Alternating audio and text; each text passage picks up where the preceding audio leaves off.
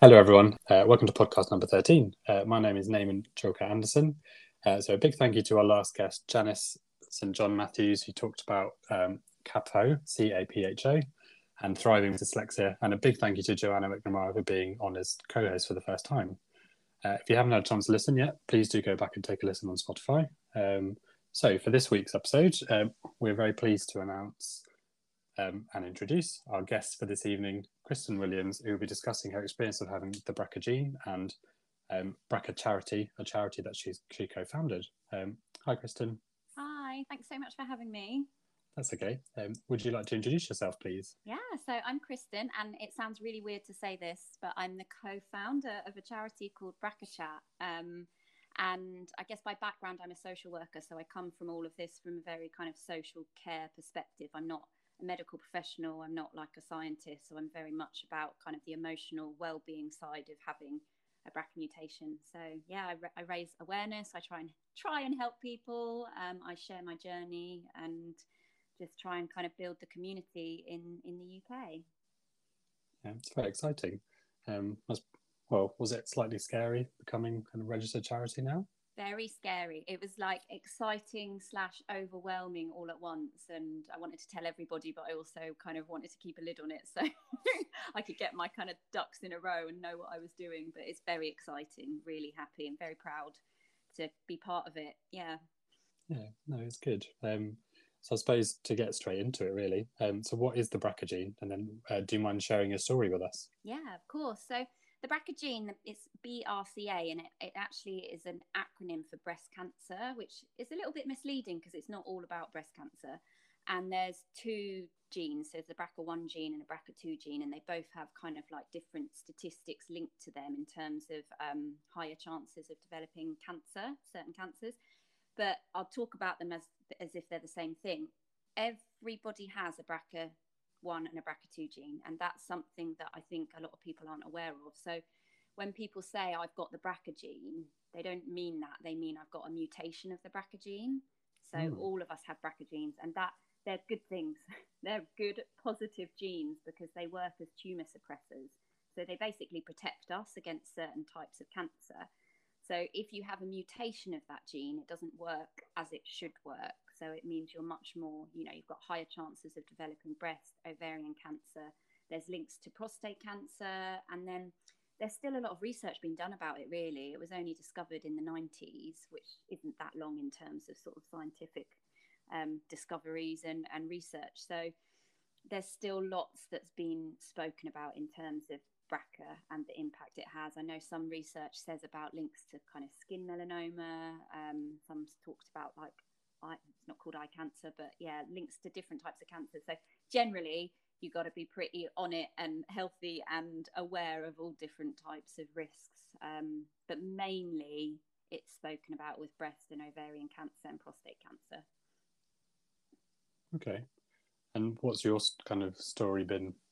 With... So, well, I guess, but one of the main things about it is that it's an inherited gene and it runs in the family. So, for me, I found out, I think like six six years ago it must have been when my mum was diagnosed with ovarian cancer. And she was diagnosed with quite a rare form called primary peritoneal. And because it's so rare they wanted to test her for the BRCA gene because there were links between this cancer and BRCA. And it was a bit of a shock really because we didn't have any really any other cancer in the family. So a lot of people know or have a real feeling that they've got an inherited cancer risk because all of their like cousins and siblings and aunties and uncles will have cancer. But for us in our family it was a real shock.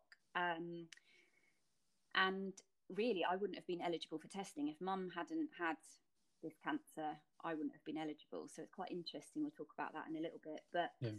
she was tested and she found out two weeks before she died that she had got this BRCA gene mutation.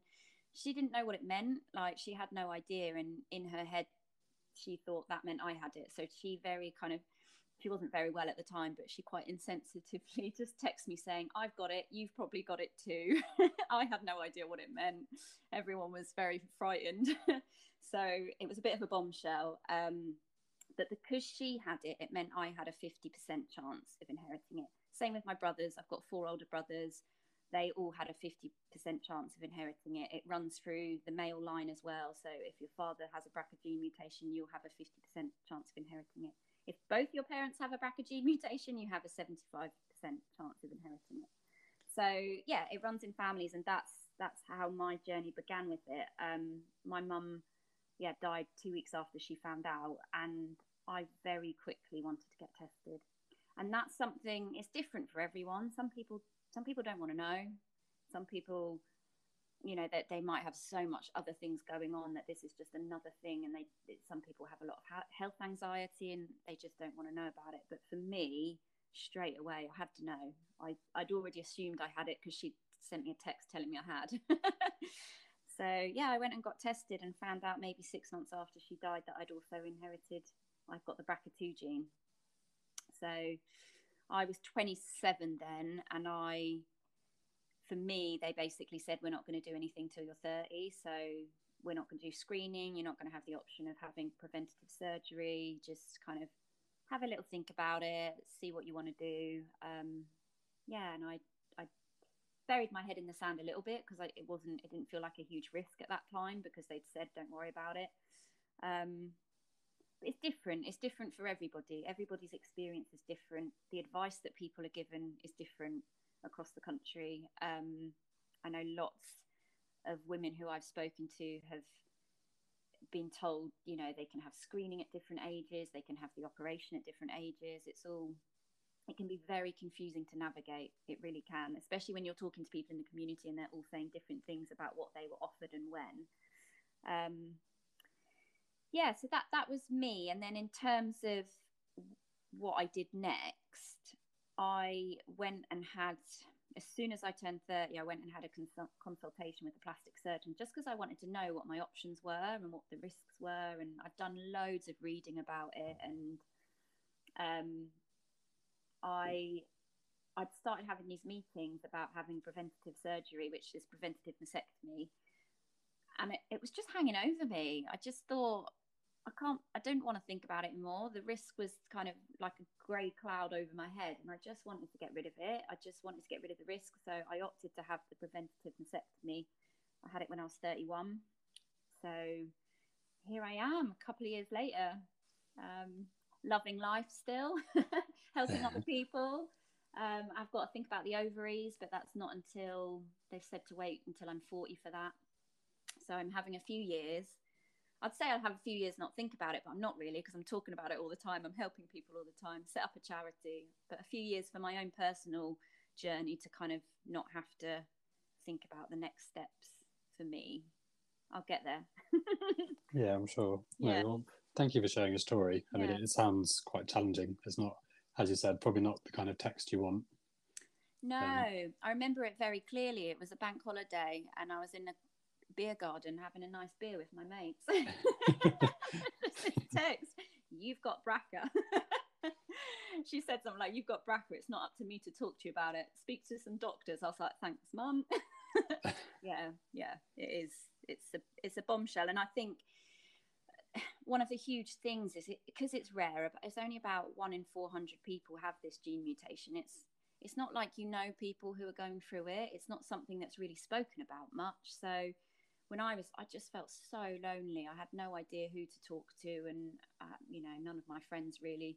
They're brilliant, but they didn't know what it felt like or what I was going through. So, yeah, it was a emotional challenge, shall mm. I say? But again, you've set up a charity now, which is nice and well, it's a supporting community, isn't it? In a yeah. way, which we'll come on to in a minute, anyway. Yeah. But um, you said so. It's one in four hundred um, can mm. get the mutation. So that's uh, men and women. Yes. Yeah. So it's the same. And yeah. h- how does the screening? So you said you, you were only offered screening because your mother obviously tested for it and had the gene. So is that how the screening works so, across the UK?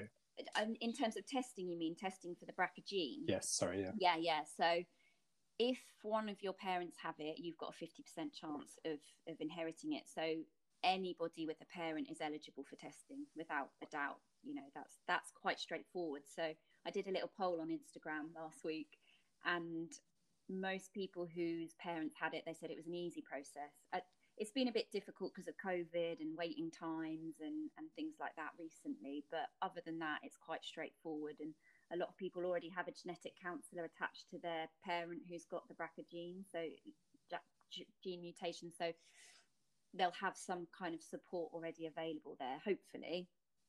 Um, it gets a little bit more complicated when there's lots of cancer in the family because what I would say is breast cancer is the most common form of cancer in women. So it is, and one one in two of us will get cancer in our lifetime. So when people are like, oh, so many, so many relatives in my family have breast cancer, and if you look at it, they're all over the age of eighty, and you know, it that's quite that's quite common, and only like about 10% of breast cancers have an inherited gene mutation linked to it, or they're from like inherited gene. The rest of it would be kind of your normal environmental risks, or not. not hang on, that's not what I mean. Normal um, levels of risk in the community. Yeah. yeah. That makes sense. So most people with breast cancer do not have gene mutations, um, and that's where it gets complicated because a lot of people will want testing as soon as a relative is is diagnosed with cancer.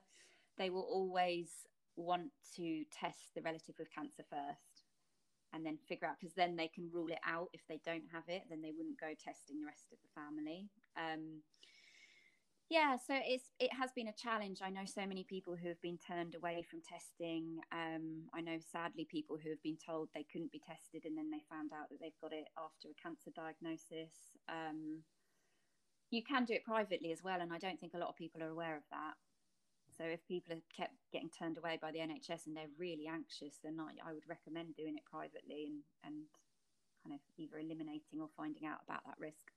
Um, but yeah, you will be offered it if your parents have it. it.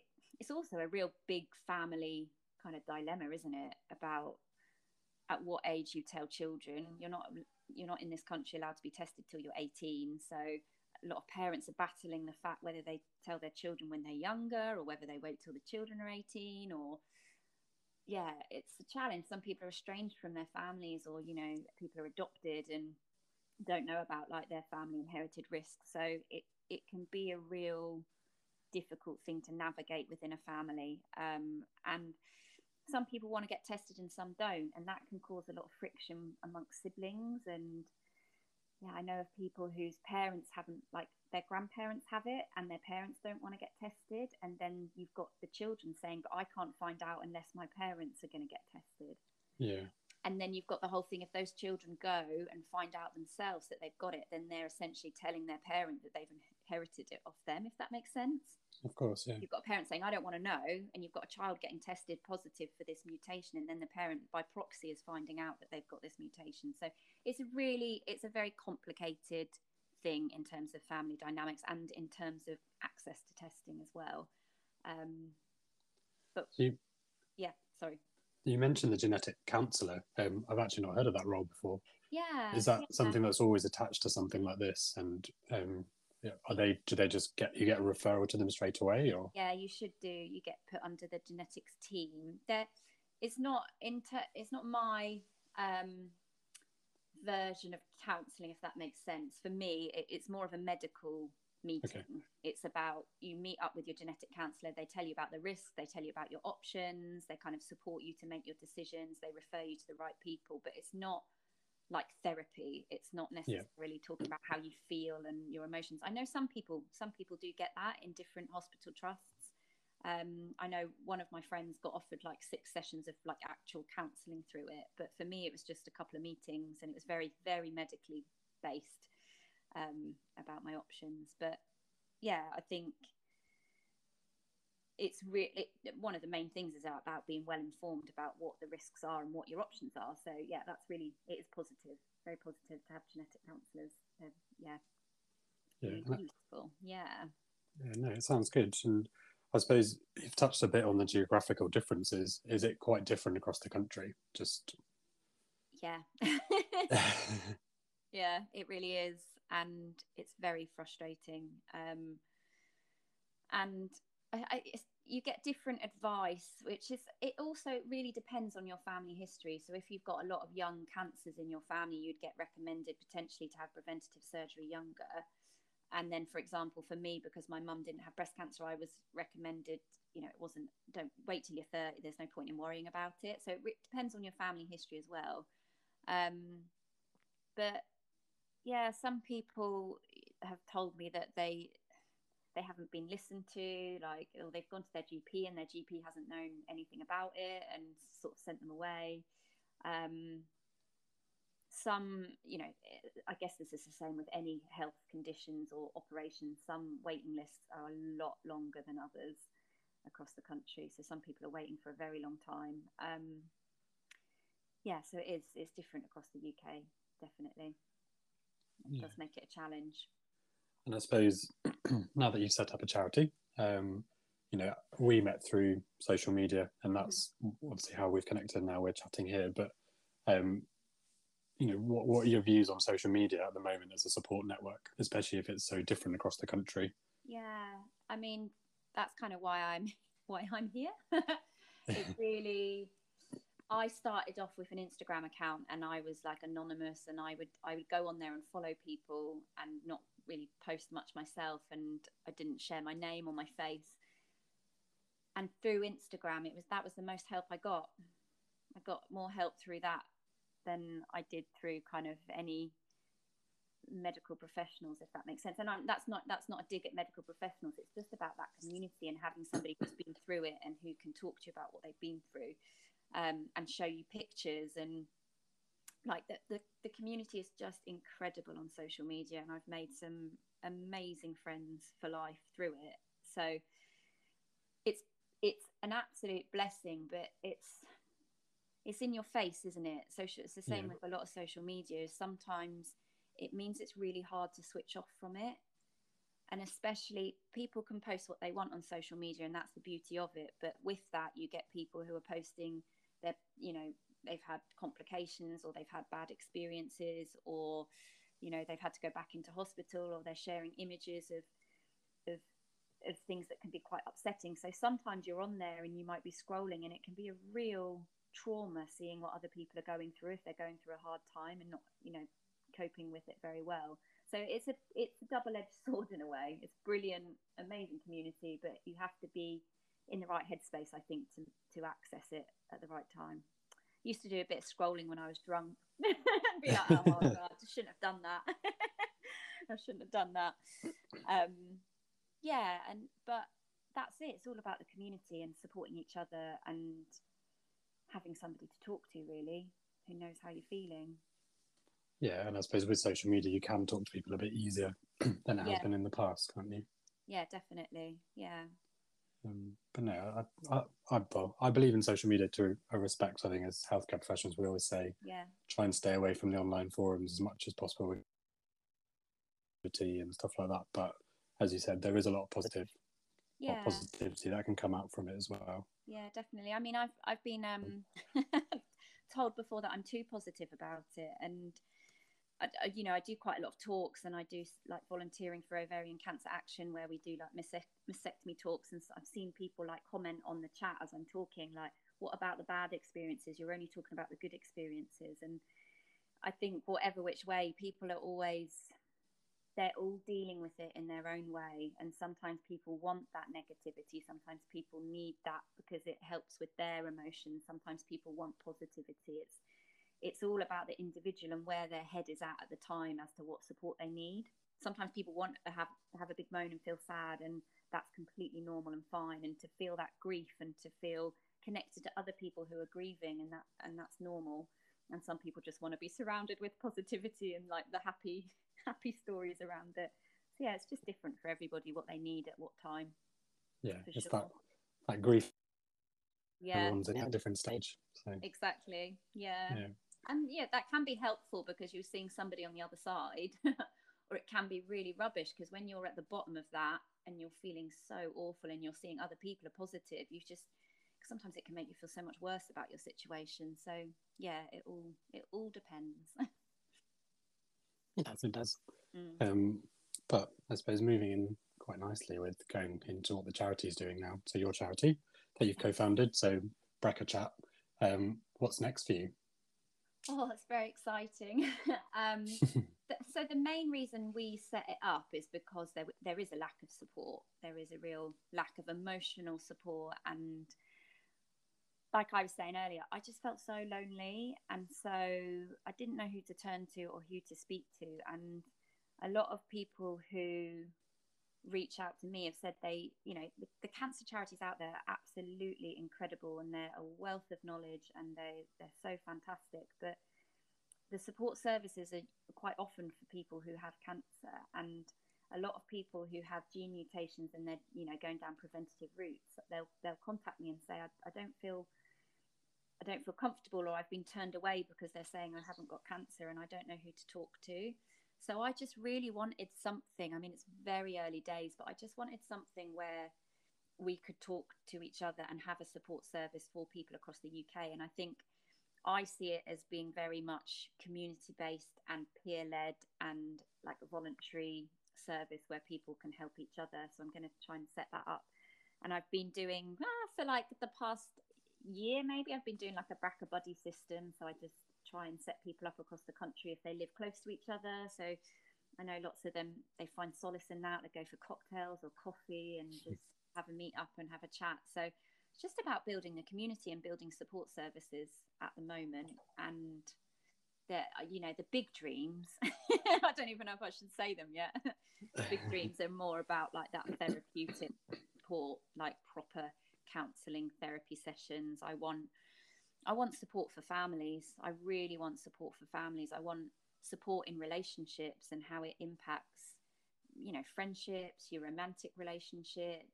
I know in one of your previous podcasts talking about the impact of, of on sex and your sex life and you know things like women having mastectomies and how that makes them feel about their body image and how that might make mm. their partner feel. It just there's so much to it. It's not just okay, you have a risk of cancer, you have an operation, that risk has been taken away. It's what else comes with that? What impact does that have on your life? How does that impact your mental health, you know, anxiety, post traumatic stress, all of that? So I really want to set up just a more robust support system and support services. Um, just realised as well, I haven't really spoken, I've focused quite a lot on the boobs and mastectomy and preventative ops um, and not so much on the ovaries because that that is also it's a huge thing to go through and a, there's a lot of fear around that because you have if you have your ovaries removed you go into um, pre-induced menopause. So the impact that has on somebody and and you know the risks that are associated with that a, is a balance of you get risks of osteoporosis you get higher risks of kind of heart disease all of these things that are linked to having your ovaries removed and your hormones are kind of yeah messed about um, and going on hormone replacement therapy. It's a huge impact. It's a huge impact on people's lives. And yeah i just i don't think it's spoken about as much. Um, with the ovarian cancer side of things quite quite often the cancers start in the fallopian tube. So at the moment there's um, women are offered to take remove their fallopian tubes first so that they can then have the ovaries removed a bit later. So it gives them a bit more chance to, yeah, go into the pre-induced menopause a little bit later, or hopefully, fingers crossed, have their natural menopause and then have their ovaries removed. So that that's an option as well. Um, yeah, it's just it's about not just the support services, but it's about talking and raising awareness about things like this because not everybody knows about these options and what the impact is of of having this. Um, because I remember when I was first reading about BRCA, and there was a woman. I read about it in the Stylist mag- magazine actually, and there was a woman. She was waiting to have her ovaries removed, and she'd had both her children. And in my head, I was like, "Why? Why'd you wait? Like, if you had your kids, what does it matter?" And I had no idea about like the fallout of, you know, the hormones and the pre-induced menopause. So yeah, it's really about raising awareness and just not making people feel like they're not alone in the whole thing. Yeah, I think yeah. you've touched quite nicely on the holistic approach, which yeah. is obviously something. It's nice for us if we can offer it to all of our patients. Not every patient will want it. So, but as you said, it's finding the right almost buddy in a way if there is someone who needs help anywhere in the country and finding the right help. Yeah. Um. So it's good, and I think, although as you said, uh, BRCA isn't as well known about. I hope you know, moving forward, the community that you build, you can start, as you said, those big ambitions. Um, they can start to come come through. It's very exciting. I think. I think. Yeah.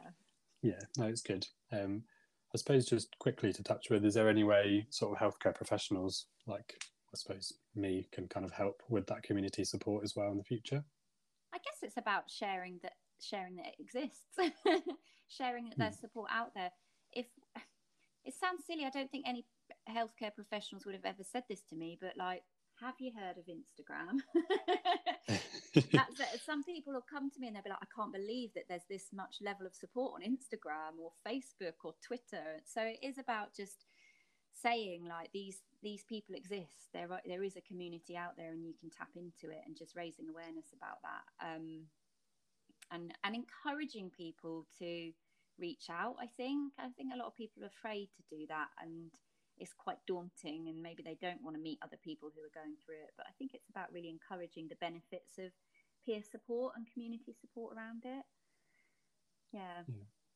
No, it, it sounds really good. Um, mm. So yeah, it's been so I suppose to to finish in a way, Kristen. Um, do you have any top tips for any patients, students, or healthcare professionals that are listening? Yeah, I think well, like I've said before, just talk talk about it, and same with absolutely anything in life that is terrifying or maybe a bit taboo or whatever. When we talk about it, it it it minimizes that anxiety that people feel and it makes them feel less alone. Um, I think one of the main things that I've heard a lot of, we call ourselves BRCA mutants. I've heard a lot of them say is some people will say, oh, well, at least you don't have cancer. At least you, you know, you're really lucky. And, you know, that is obviously that is true. And we are lucky to be in a position to do something about it. But then a lot of people feel like they are then their needs and their emotions are not taken seriously because you know they they have the opportunity to prevent it. And I think a lot of them don't feel supported in that way.